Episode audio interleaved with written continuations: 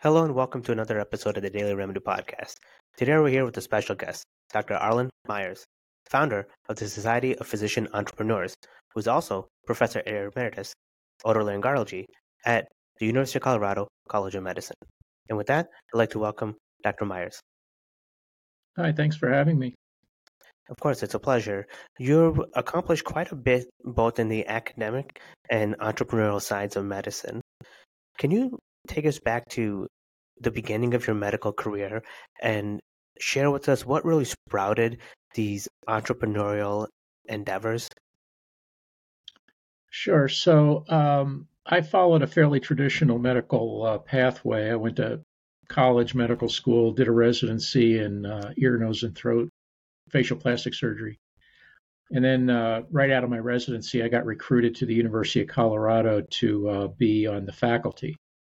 Um, I stayed on the faculty and basically functioned as an academic surgeon for a pretty long time. Uh, and during that stint, uh, the short version is I, I wound up being an accidental med tech entrepreneur. Now, I, I was like every other grunt in the trenches. I was seeing patients and doing research and writing papers and publish and perish and teaching and all that other stuff. Uh, and, and, during that time, uh, myself and some other folks uh, essentially invented a gadget that optically detects cancer in the mouth. Engineering, I didn't know anything about c- computer science. All I knew was I'm a traditional, straight up ENT doc, seeing patients and doing the academic thing. Uh, but as things moved along, uh, we eventually developed a company. We, I was working with a bunch of engineers and other collaborators on this project, uh, some other people that had experience in business. And um, the long and the short of it was that uh, the outcome of that initiative, uh, while it was fun and interesting, uh, it was very, very frustrating. First of all, I was clueless. I, I didn't know how to do this. Uh, all I knew was, seemed to me that there was a reason why patients needed something to see what was wrong in their mouth without going through a big rigmarole. And essentially, the device and the idea was to uh, optically illuminate, uh, differentiate, and treat something in the mouth to see whether it was cancer or not without taking them to the OR and all the other things. So we eventually patented it. We went through a tech transfer process. We uh, did some other things, but it, it never really got over the goal line.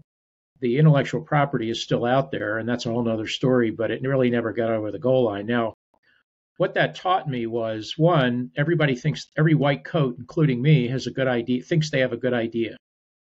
Uh, two, most of them don't. I mean, it's just an idea. It's not a product. It's not a technology. It's certainly not a business.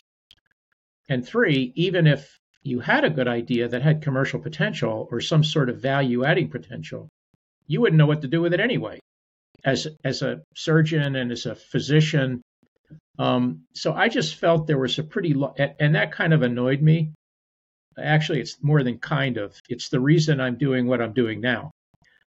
And fundamentally, what I thought was that uh, for a number of reasons, doctors, and when I say doctors, I mean healthcare professionals, nurses, pharmacists, dentists, anybody that wants to do this, really need to understand the business of medicine and how to get an idea to a patient.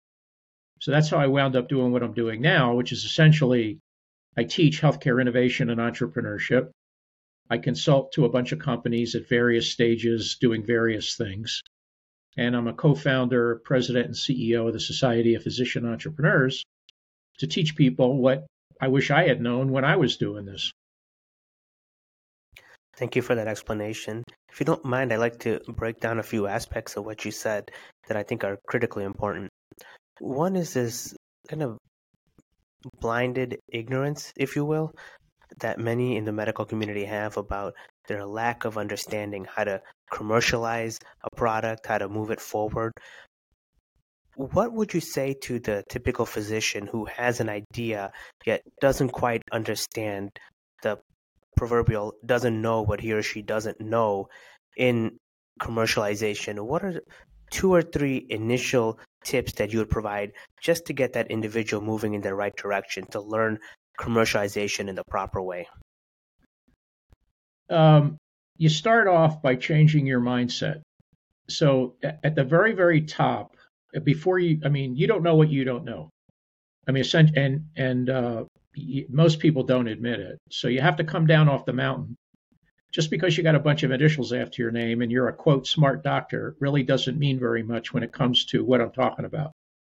So while the clinical mindset is obviously important and useful, the entrepreneurial mindset, while it has some similarities, has some very distinct differences. So it's really like two overlapping circles, and most people don't have any overlapping circles. They're a doctor, that's it. And they don't know how to do the rest of it. And that's the way I was. I mean, I, I was clueless, I didn't know what to do.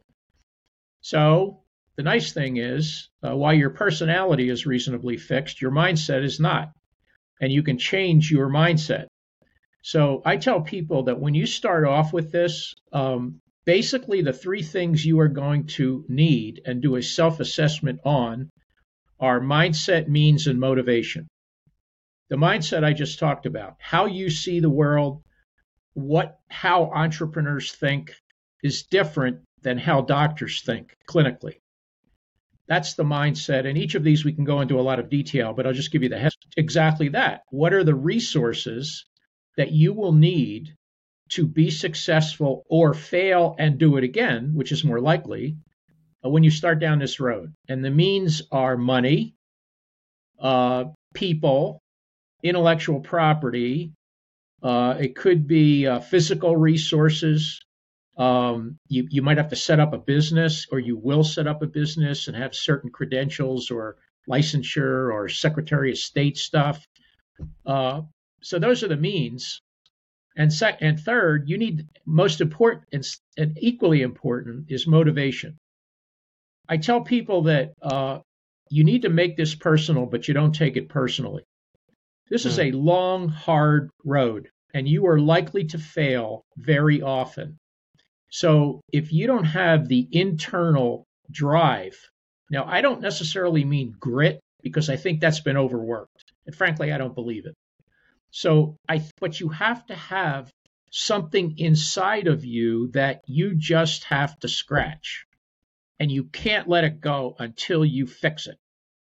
Now in my particular case, I still have it. I'm I'm still driven by helping other people not make the same mistakes I did. That's what parents do. That's what professors do. That's what attendings do. That's the way I'm built. So my role in life is to do meaningful work that's fun and help some folks along the way. So I'm just trying to help people not make the same mistakes. I tell people that you know, when I was a surgical attending, I could tell people in the operating room, don't cut that. It, I can tell you what's going to happen if you do that. Likewise, I consider myself now like an entrepreneurial attending. Like, if you tell me what you're going to do, I can't guarantee what's going to happen, but I did that, and here's what happened. So you might want to think about rethinking what you're going to do or do something different. So it really comes down to mindset, means, and motivation. All the rest you can learn. All the rest you can sort of experience. But there's certain things that you just have to have that come from the school of hard knocks or are in in or built into you or not. You you may and I tell people there's no harm in not doing this. If this is something that you have done a self-reflective exercise, looking at the three things that I just mentioned, you to say, you know what? I just don't think I have it what it takes to do this then great. Be a doctor, see patients. God knows we need more doctors. But don't waste other people's time and money going down this road if you don't have what it takes. Love it. Lots of nuggets of wisdom in there. Again, for the listening audience, mindset means motivation. I want to circle back to something you had mentioned earlier about the overlapping circles analogy, where you talk about the clinical mind and the entrepreneurial mind, and channel that for you more personally.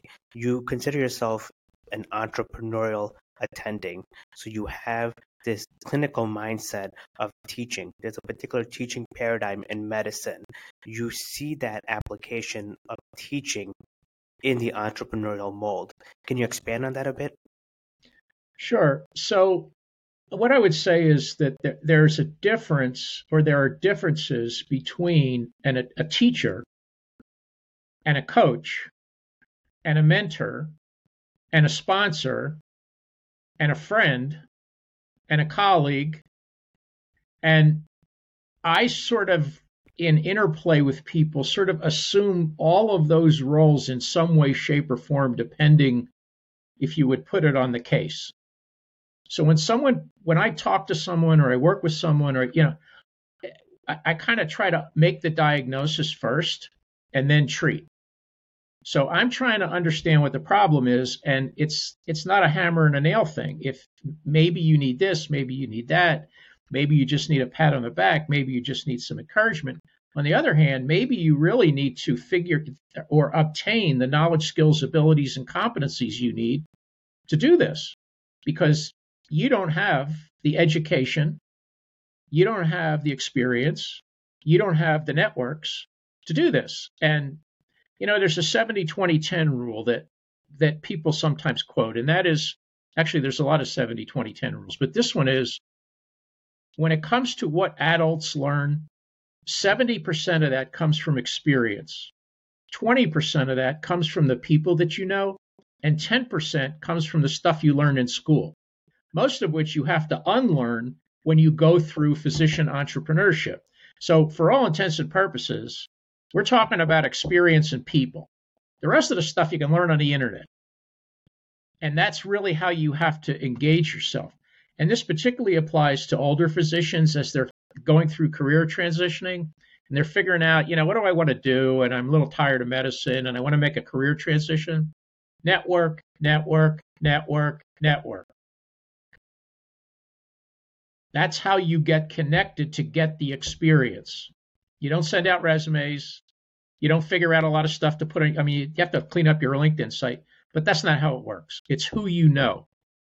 And unfortunately, most medical professionals have very limited networks, internally and externally. They're essentially linked out.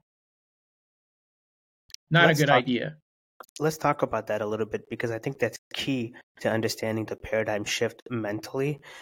Physicians often have a siloed mindset. I will do everything on my own. I am in charge and I am the lone warrior. And that serves physicians well in the clinical world. In the entrepreneur world, as you had mentioned, networking is very critical.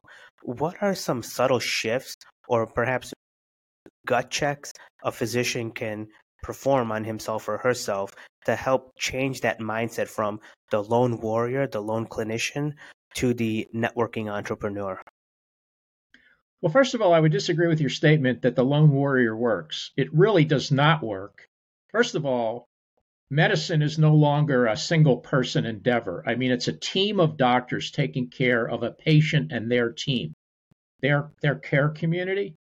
So that model is is really evolved into something much bigger for a number of reasons, and we can talk about that. Um, and secondly, having a warrior mentality is self-destructive. So entrepreneurs have it, soldiers have it, doctors have it, and it results in I'm going to go to work even though I'm sick. I'm not going to admit that I'm depressed. I hurt somebody, I'm not going to tell anybody because it's going to hurt me down the road. I'm not going to take medicine because I don't want people to know that something's going on. It, it's like the I mean, people say, why would the Secretary of Defense not tell anybody that he underwent what he underwent? Because he's a warrior. You don't you don't admit that you're sick when you're a warfighter. So it, it just doesn't work. But that's another, it, and that needs to change. But that's another conversation. Um, so from that from that standpoint, uh, the the overlaps have to do with basically, and there are lots of them. I'll just give you a couple. One is uh, the, difference between being a problem seeker and a problem solver. The, fo- the focus of medicine is problem solving, but you have to understand the patient's history, physical tests, all the stuff you go through to make a diagnosis and treat the patient but the focus tends to be on problem solving. The, it's, it's a means toward an end. On the other hand, if you're an entrepreneur, your primary focus is problem seeking, understanding the customer, understanding their jobs, pains, and gains, understanding what it is the job they want you to do, understanding the product that might solve their problem. And the biggest reason most companies fail or startups fail, they simply don't make a product that anyone wants to buy or use. And there was just a recent article about, you know, uh, uh, Apple's Univision, their uh, um, their new product, their virtual reality product, and you know, it, it may be that that's a solution looking for a problem because they're having a problem selling this thing. Let alone it's like over three thousand dollars. But everybody's sort of gadgety, and it's a shiny new object, and it's Apple and all that. It remains to be seen. The same could be said for artificial intelligence, and we can have that conversation. So the point is, at, at the start, if you're going to do something entrepreneurially, you need to understand the customer. You need to get in their head. There's an old saying that, you know, if you want to if you want to be understood, first understand. It's sort of the seven, you know, the things. So it's the same sort of thing. You have to understand, get in the head. It's design thinking. And and doctors generally, I mean, they sort of do it, but they they so the good news is another overlap is that they have a scientific method mindset. So you observe something, you create a hypothesis, you design an experiment, you run the experiment, you harvest the data, you analyze the data, and you decide do I accept or reject the null hypothesis? That's the scientific method. You essentially do the same thing in business. You test your business idea. You figure out ways. The most simple example is you put up a website and you do A B testing. You have one website that has, has a button in green, and you got another website that has a button in red.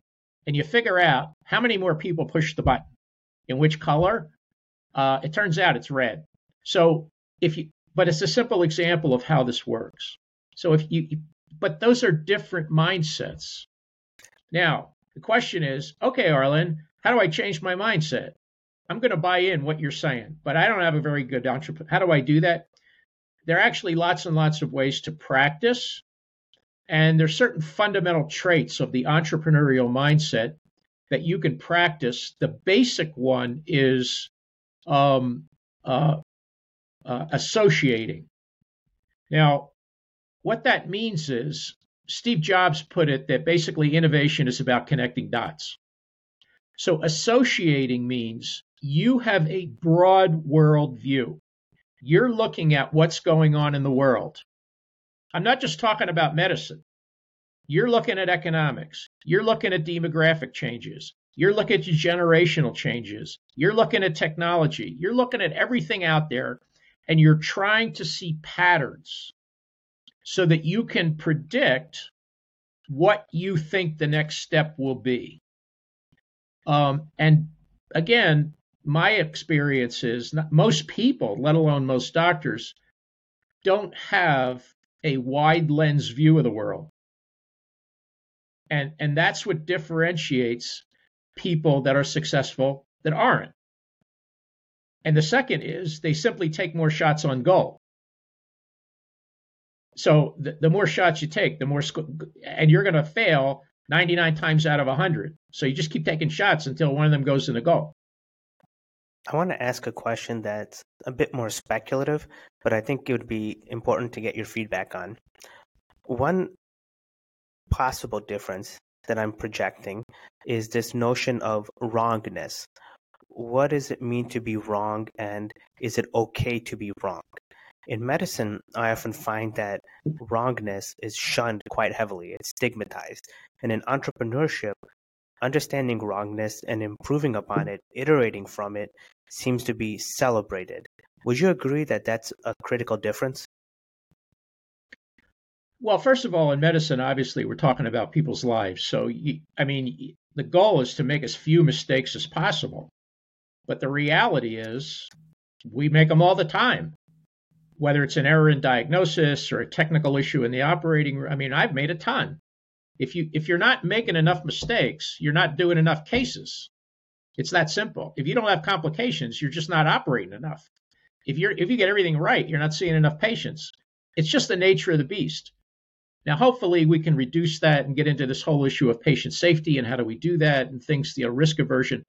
But the reality is that's what it is in medicine. Now, in in business on the business side, and particularly on the startup side, um, uh, we don't do a, a very good job of celebrating failures. And this has to do with failure resumes and it has to do with learning from mistakes. You know, there's that old truism in medicine that basically the most important thing is clinical judgment. Clinical judgment comes from experience, experience comes from mistakes. It's the same thing in business. If you're not doing it enough, if you're not making the mistakes, you're simply not taking enough shots on goal. So you have to test your idea, you have to learn. And the other thing is that, that there's there's the myth of grit. That's why I was saying I didn't. I think that's a myth. I, I mean, and the thing that really drives me crazy is this notion of burnout, uh, essentially gaslighting healthcare professionals, saying you're just not resilient enough. When the reality is, I don't know of any profession that's more resilient than healthcare professionals. So to tell me, Arlen, you're just burned out because you're not resilient enough you're not mindful enough. You're not doing enough yoga. You're not eating enough yogurt. You're not even macrobiotics. I think it's ridiculous. And frankly, it's insulting. So the problem is organizational stress and systemic stress. That's what's going on in the world. It's not personal resilience. And what this gets to is if you want to beat your head against the wall trying to do this, knock yourself out. But the point is, you need to know when to pull the plug. Hmm. You need to know when to quit. And I encourage people to quit. But there's this myth of persistence, of grit, of stick with itness that is sort of this American value, which I believe is a myth. And it hurts people.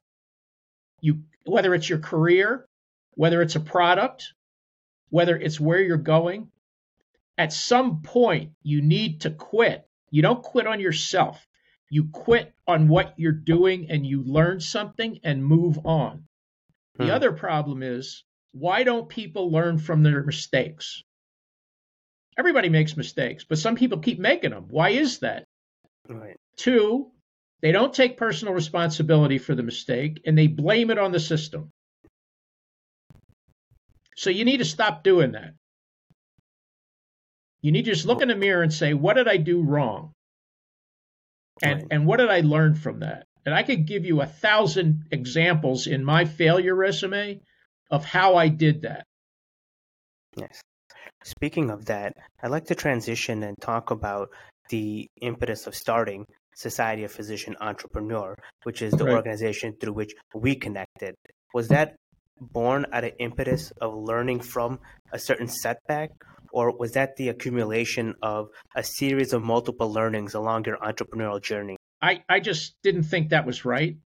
I, I don't like the idea that the business of medicine generally is delegated to business schools, not medical schools.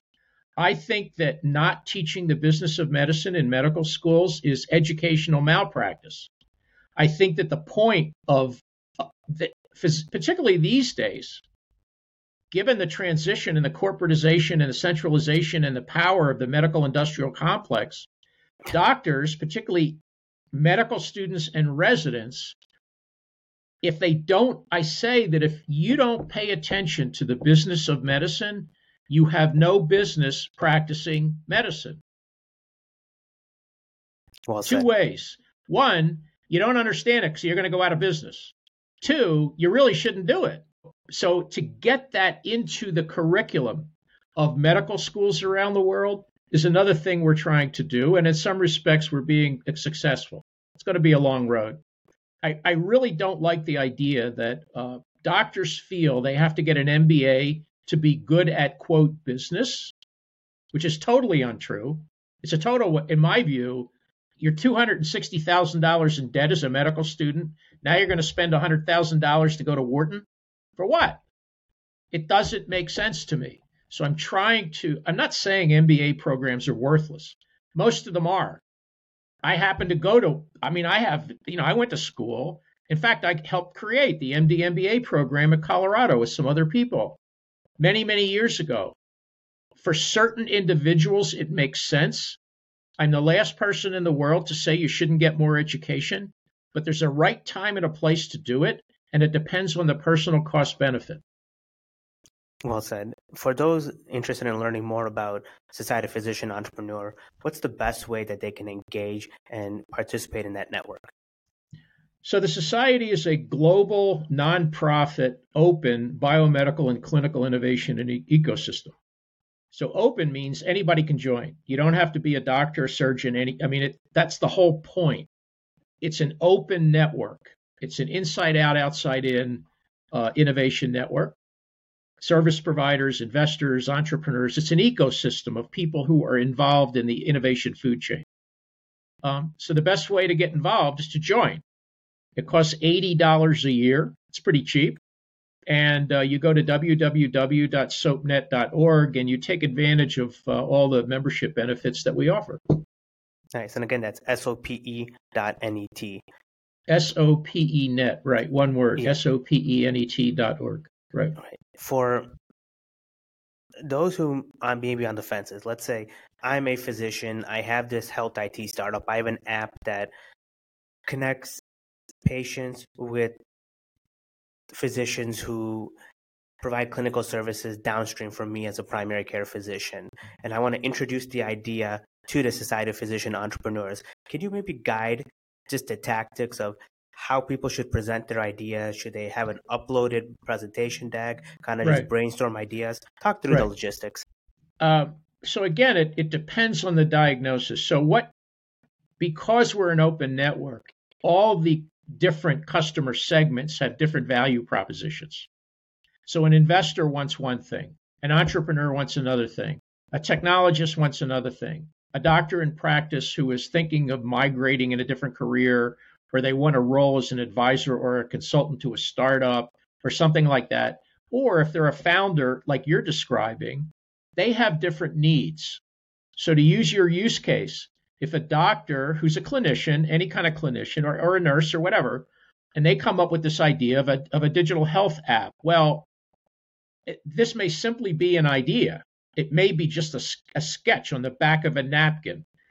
And through the process, they may need a technologist to create a wireframe. They may need a data scientist to do some stuff with data. They may need a cybersecurity person to protect it from getting hacked. More commonly, they need uh, someone that will pilot their their uh, their solution. So, Arlen, can you help me get through the gatekeepers to pilot my product? That's a very typical ask. Another typical ask is, Arlen, um, are you interested in investing in my company? No. Can you help me find somebody who is? Yes. I can't do it for you, but I can tell you what you know how to do this and angels and networks and all that other business. Um, or uh, Arlen, uh, my product didn't work. What should I do next? Or Arlen, uh, I'm a doctor and I want to be the uh, the chief medical officer for a scale up a scale up company? How do I do that? How do I get in front of somebody? How do I get that side gig? How do I get the full time career transition job? So it really depends on what the ask is. Can the, can the society help in all of those? Yes. So it really depends on what it is you need, and that will determine how you use the ecosystem to uh, find a person that can help you. Essentially, the society is a dating service. We're a cross between Rotary and Match.com. So it's all about finding the right person who can help you. Well said. And that's what we do. Uh, and Dr. Meyers, I want to thank you so much for your time and uh, look forward to hearing from you in the future. And hopefully, those who are listening will join Society of Physician Entrepreneurs, find the value, and of course, share your journey of success and, as Dr. Meyers had mentioned, your journey of failure, because it's all part of the startup ecosystem in medicine. And with that, Dr. Meyers, thank you for your time. Thanks for having me.